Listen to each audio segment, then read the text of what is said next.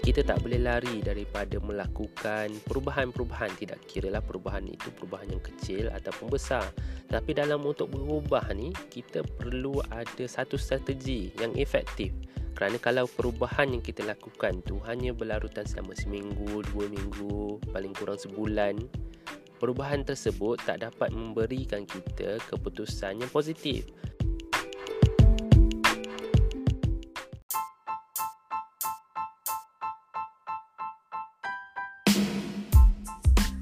Selamat datang ke podcast Sehatlah. Sebuah podcast yang akan membincangkan persoalan-persoalan mengenai pemakanan, kesihatan dan juga sumber motivasi anda untuk menjalani gaya hidup yang lebih sihat. Anda akan bersama saya, Dr. Kushairi, seorang pegawai perubatan yang bekerja di Jabatan Rehabilitasi, seorang penulis, seorang runner dan juga seseorang yang ingin melihat anda menjalani gaya hidup yang lebih sihat. Kerana badan yang sihat menjamin kehidupan yang lebih bahagia. Jom kita sihatlah bersama-sama. Assalamualaikum dan salam sejahtera saya ucapkan kepada anda semua pendengar podcast Sihatlah. Saya mendoakan, mengharapkan anda semua sekarang ini berada dalam keadaan yang sihat, state of mind yang positif dan juga bersemangat. Dalam episod pertama podcast Sihatlah ini, saya akan kongsikan dengan anda perkara yang sangat penting dan asas dalam menjalani gaya hidup yang sihat iaitu lima strategi yang boleh kita lakukan untuk mendapatkan perubahan yang berkekalan. Kerana dalam menjalani gaya hidup yang sihat ini sebenarnya kita tak boleh lari daripada melakukan perubahan. Sebagai contoh, kita berikan dua situasi. Situasi yang pertama ini mungkin sangat dekat dengan kita. Umur muda dalam 35 tahun, 30 tahun baru berkahwin, baru selesai menjalani pemeriksaan kesihatan dan diberitahu bahawa dia menghidapi kencing manis, darah tinggi dan doktor menasihatkan untuk dia menurunkan berat badan dan menjaga makan. Ataupun situasi kedua seorang lelaki umur 35 tahun tiba-tiba datang ke kecemasan uh, mengatakan dia sakit dada dan pemeriksaan jantung menunjukkan ada tanda-tanda bahawa dia menghadapi serangan jantung yang ringan. Dan doktor menasihatkan dia untuk menjaga pemakanan uh, menjaga kecil manis dan darah tinggi yang sebelum ini dia tidak tahu. Jadi apabila kita sebutkan dua situasi ini sebenarnya situasi ini adalah sesuatu yang sangat normal saya lihat berlaku dalam kalangan kita. Ya, pesakit berumur 35 tahun datang dengan uh, stroke, datang dengan serangan jantung. Ya. Dan keadaan ini sangat-sangat merisaukan dan situasi yang kita sebut tadi itu adalah normal dan apa yang biasa kita lakukan setelah ketahui bahawa kita mempunyai masalah kesihatan tersebut adalah kita mahu berubah.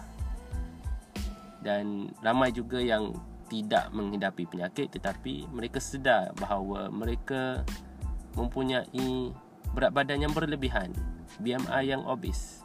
Dan walaupun masih belum mempunyai penyakit kronik, mereka mahu, kita mahu menurunkan berat badan atas faktor kesihatan ataupun atas faktor mahu kelihatan yang lebih handsome ataupun lebih cantik. Dan itu itu perkara yang normal yang kita hadapi hari ini. Dalam kita berubah kita perlu ada strategi yang baik. Kerana tanpa strategi yang baik sebagai contoh dua situasi yang kita bagi tadi, dia akan pulang dengan semangat yang berkobar-kobar untuk berubah. Tetapi tidak dilakukan dengan strategi yang elok. Sebagai contoh, mereka pulang ke rumah dan bertekad untuk makan lebih sihat.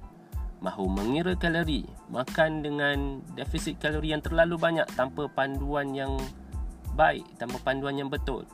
Mereka tekad untuk bersenam, berjoging setiap hari target 5 km.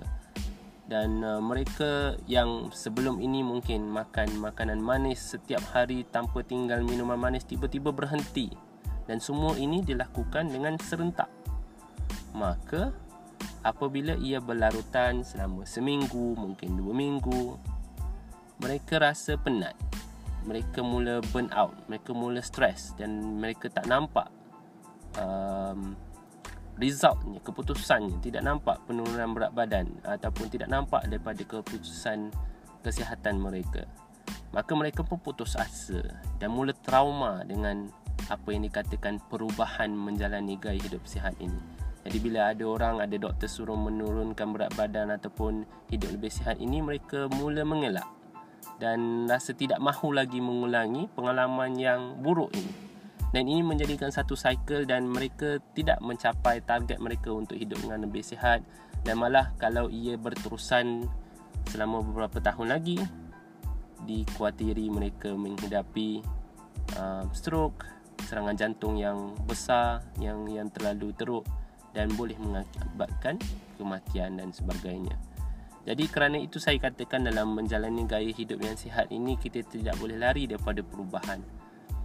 Kerana pada asasnya kalau kita sudah hidup dengan sihat tak apalah. Tetapi kebanyakan kita memang tak hidup dengan sihat pun kan. Jadi situasi ini sebenarnya anda boleh kaitkan. Anda ada kenalan ataupun mungkin diri kita sendiri. Dan kita harus tahu bagaimana untuk berubah. Maka pada hari ini ini saya akan kongsikan dengan anda lima situasi yang sebenarnya ringkas dan mudah dilakukan okey tetapi sebelum kita mula seharusnya kita tahu bahawa kita sebagai manusia ini kita takut nak berubah. Itu kita tak dapat nafikan. Kita adalah makhluk yang sukakan rutin dan takut akan perubahan. Kita takut untuk keluar daripada kita punya comfort zone. Kita sentiasa sukakan rutin dan sebenarnya kalau kita diberikan satu nasihat ataupun panduan yang kita rasakan mudah, kita boleh lakukannya. Tetapi kebanyakan kita kalau rutin tersebut menjadi satu peraturan yang ketat macam kita kata tadi satu peraturan dia kena workout dia kena kira kalori dan semua itu perlu dilakukan serentak maka ia menjadi satu peraturan yang ketat dan peraturan yang ketat ini selalunya menyebabkan limitasi dan sekatan dalam kehidupan kita. Begitu juga dalam kesihatan nutrisi apabila kita beri seseorang itu panduan yang yang terlalu ketat besar kemungkinan memang mereka akan langgar atau kita memang susah nak ikut panduan tersebut.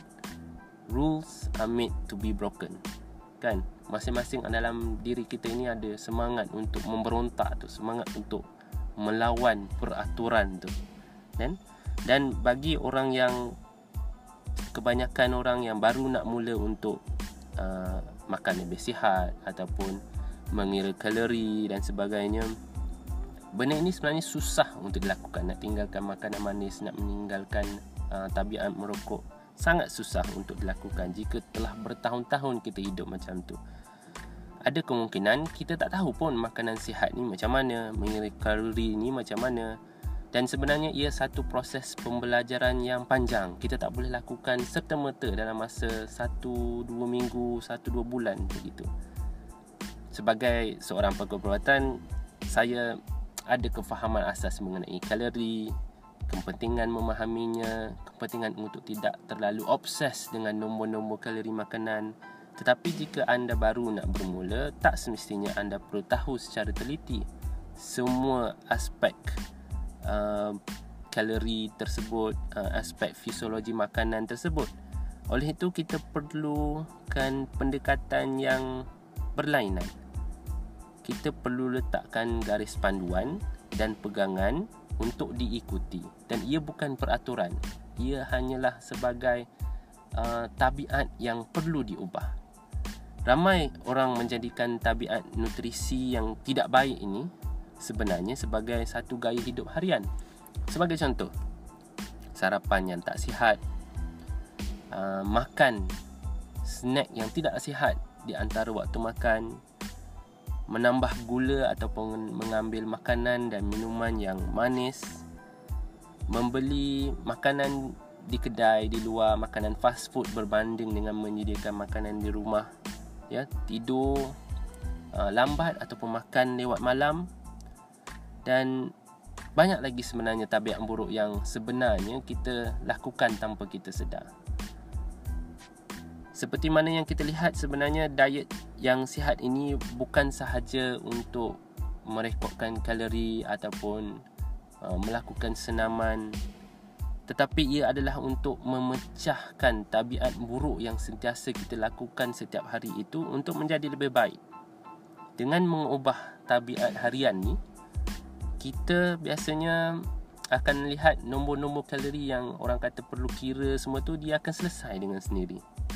Anda ataupun kita akan mendapat kesan yang baik hanya dengan mengubah tabiat buruk menjadi lebih baik. Maka dengan itu kita akan mulakan lima strategi ini. Bagaimana caranya? Okey. Yang pertama, langkah pertama adalah untuk lakukan satu perubahan dalam satu-satu masa. Ini langkah pertama. Kerana kalau kita tengok dalam situasi yang kita sebut tadi tu, dia melakukan banyak terus perubahan dalam satu-satu masa. Jadi overwhelm. Jadi terlalu banyak sampai kita tak boleh nak proses perubahan tersebut. Walhal badan kita ini subconsciously minda kita pun sebenarnya perlukan masa untuk berubah.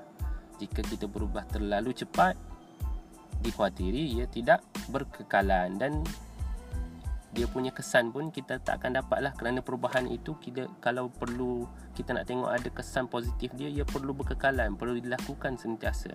Kalau lakukan dalam masa yang singkat ia tidak akan memberikan kita uh, kesan yang positif yang kita harapkan tersebut. Baik dalam langkah yang pertama ini pilih satu perubahan yang sebenarnya kita yakin kita boleh lakukan. 90 90.9% yakin yang kita boleh jadikan perubahan tersebut tabiat dalam aktiviti harian kita. Ia juga sebenarnya perubahan yang mungkin memerlukan hanya beberapa minit saja dalam kehidupan kita.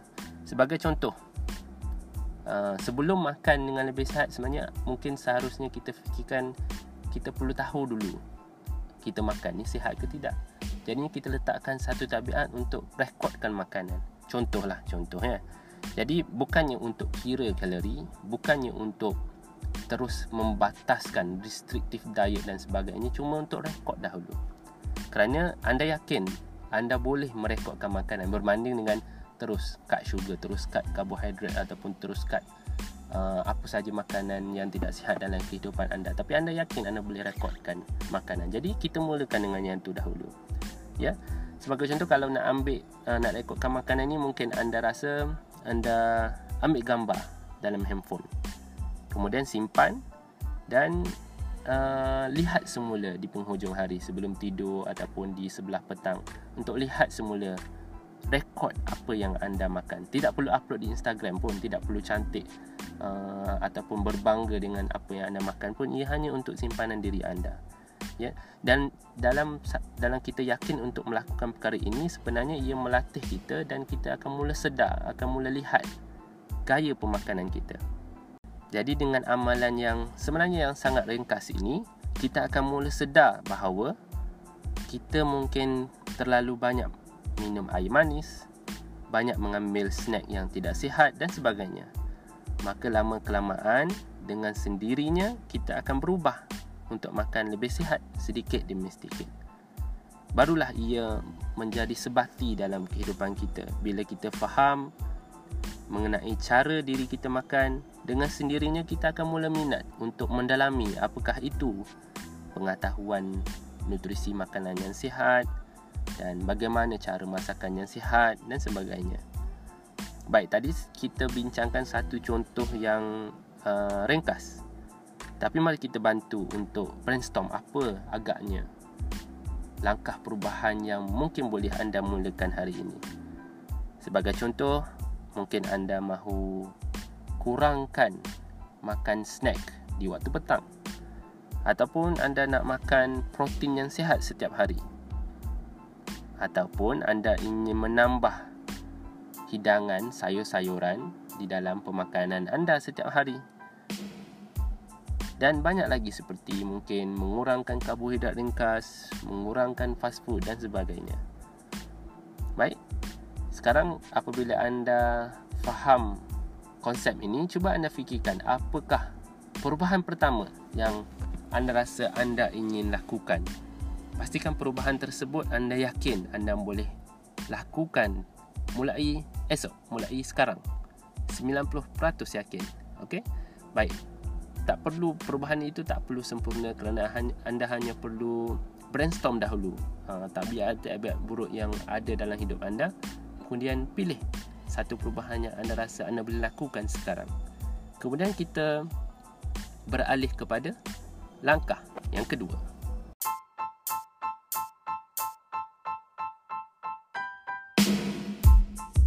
Sebelum kita teruskan dengan strategi yang kedua, pastikan anda subscribe podcast ini di mana sahaja anda mendengarnya dan kongsikan podcast ini dengan mereka yang anda rasa akan mendapat manfaat yang baik dengan mendengar 5 strategi untuk konsisten dalam perubahan ini.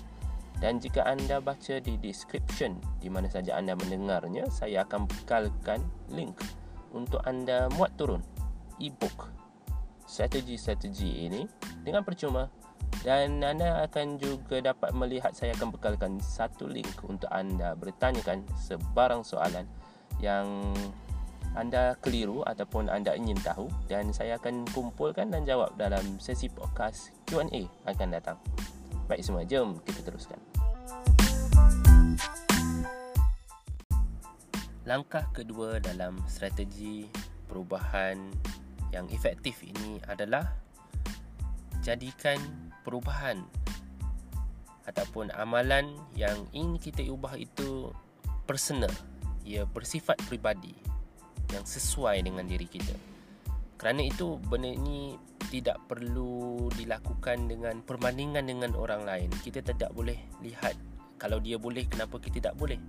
Kerana kita perlu lakukan perubahan itu mengikut kemampuan diri kita sendiri. Baik. Jadi di dalam um, strategi kedua ini adalah bahagian di mana kita berikan diri kita pilihan. Ia akan bantu diri kita untuk mencari titik mula yang terbaik untuk kita lakukan. Dan kemudian kita ubah suai perubahan yang kita ingin lakukan itu supaya kita selesa untuk lakukannya. Sebagai contoh, dalam penerangan perubah strategi nombor satu tadi kita katakan kita mahu rekodkan uh, apa yang kita makan. Jadi dalam langkah kedua ini kita boleh perincikan apa yang kita rasa sesuai dan selesa untuk kita mula. A journey of a thousand miles starts with a single step. Jadi sebelum kita mula rekod makanan sebagai contoh yang kita berikan tadi tu adakah kita mahu lakukannya dalam um, sepanjang hari? Ataupun anda lebih selesa untuk rekodkan sarapan dulu? Ataupun anda nak rekodkan makan snack sahaja dulu? Jadi fikirkan juga anda nak rekodkannya di mana? Anda nak tuliskan dalam journal ataupun anda ingin Uh, tuliskan dalam buku 55 ataupun anda cuma nak snap gambar dan simpan dalam album khas dalam smartphone anda. Ataupun anda ingin menggunakan aplikasi seperti MyFitnessPal dan sebagainya. Dan yang penting sebenarnya simpan maklumat ini hanya untuk diri anda. Tak perlu anda share pun di media sosial Instagram, Twitter, Facebook dan sebagainya. Tetapi jika itu memberikan semangat dan inspirasi kepada anda apa salahnya? Kan? Mulakan apa yang anda rasa selesa untuk anda mulakan untuk anda amalkan. Asalkan anda mula jangan takat terlalu tinggi. Sampaikan bila anda mula lakukan anda rasa tak boleh nak teruskan. Ini kerana kita mahukan perubahan itu kekal dalam kehidupan kita.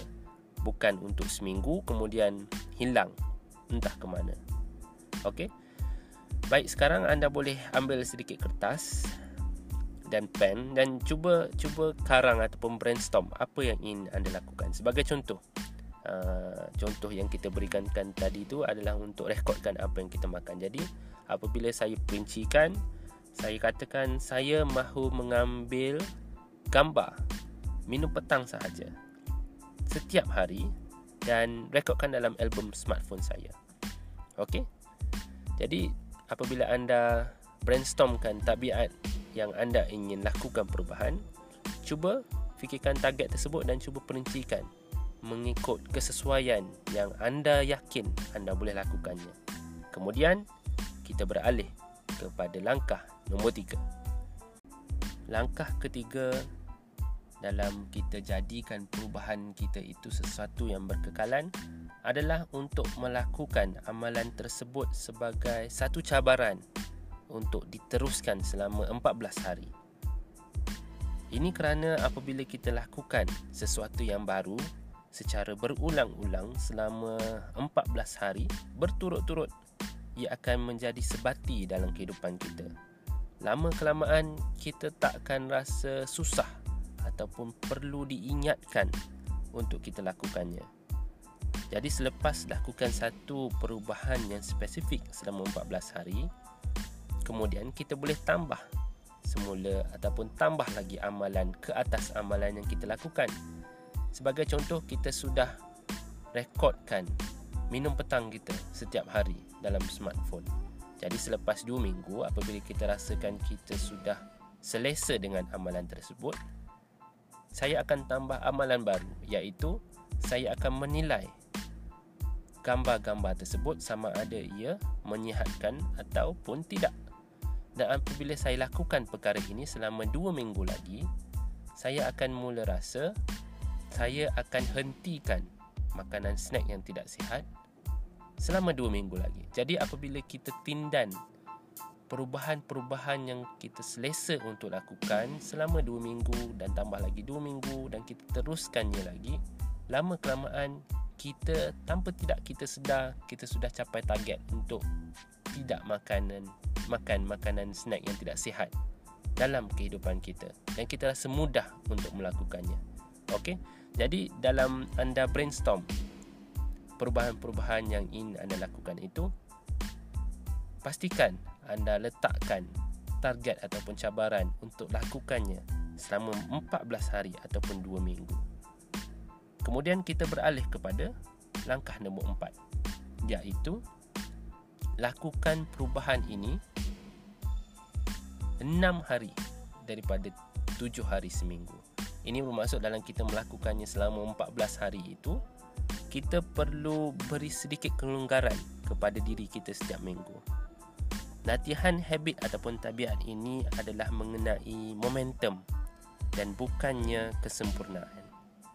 Tak perlu anggap ia sebagai cheat day ataupun cheat eating ke ataupun sebagainya. Ia adalah untuk memberi ruang kepada diri kita jika kita terlalu tegas, takut-takut kita hanya akan lakukan perubahan tersebut dalam masa seminggu sahaja. Jadi, target kita adalah tabiat yang sihat yang berpanjangan sepanjang hayat.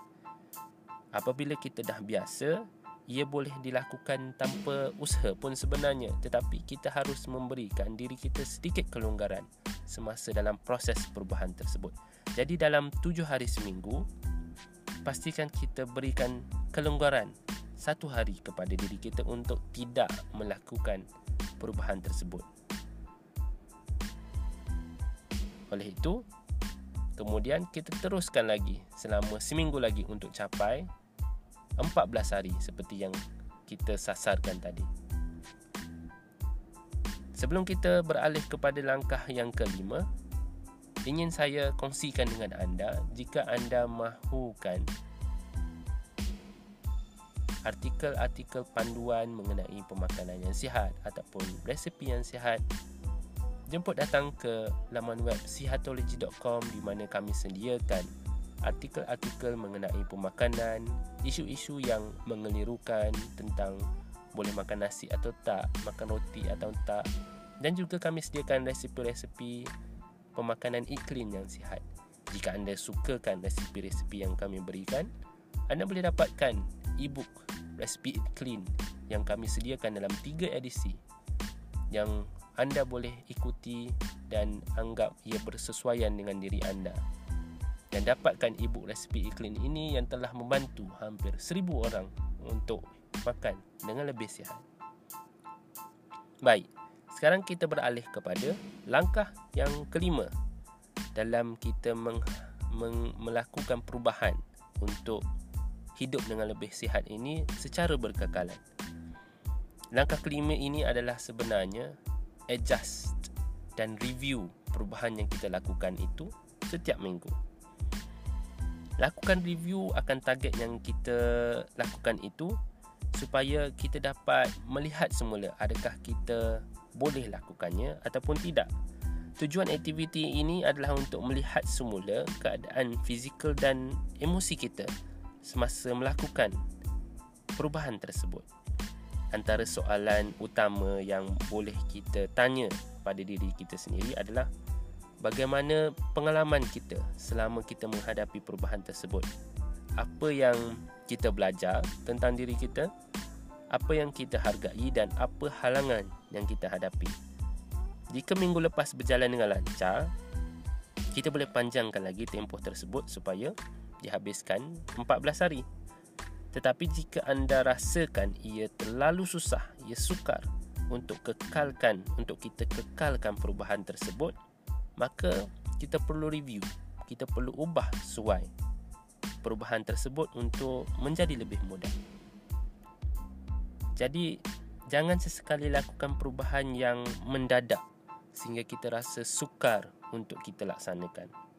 Perubahan tabiat dan gaya hidup ini sebenarnya harus dilakukan macam kita kata sedikit demi sedikit dan perlahan-lahan supaya ia sebati dalam hidup dan supaya badan kita tidak memberontak dengan perubahan tersebut.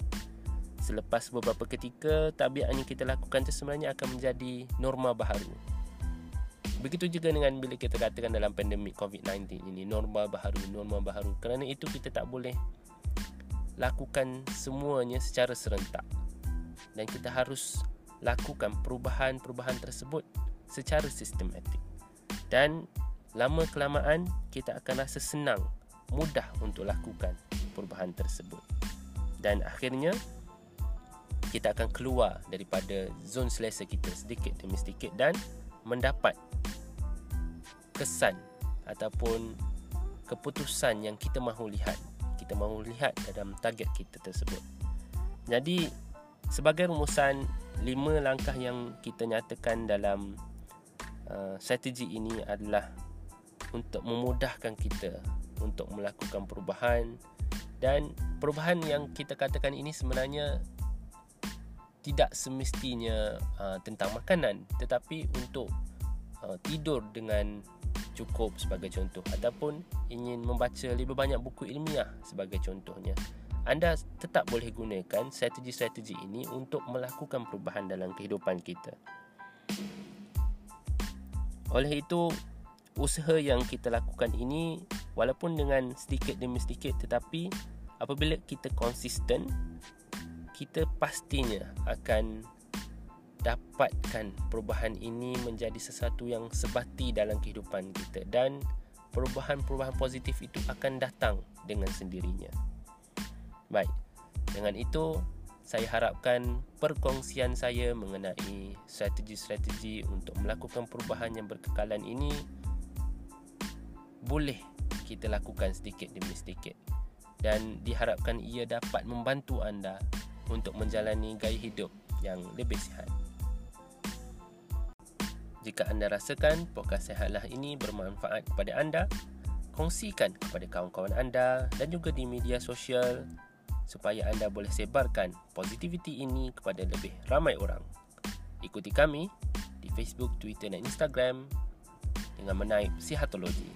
Semoga kita berjumpa lagi. Jom kita sihat sama-sama.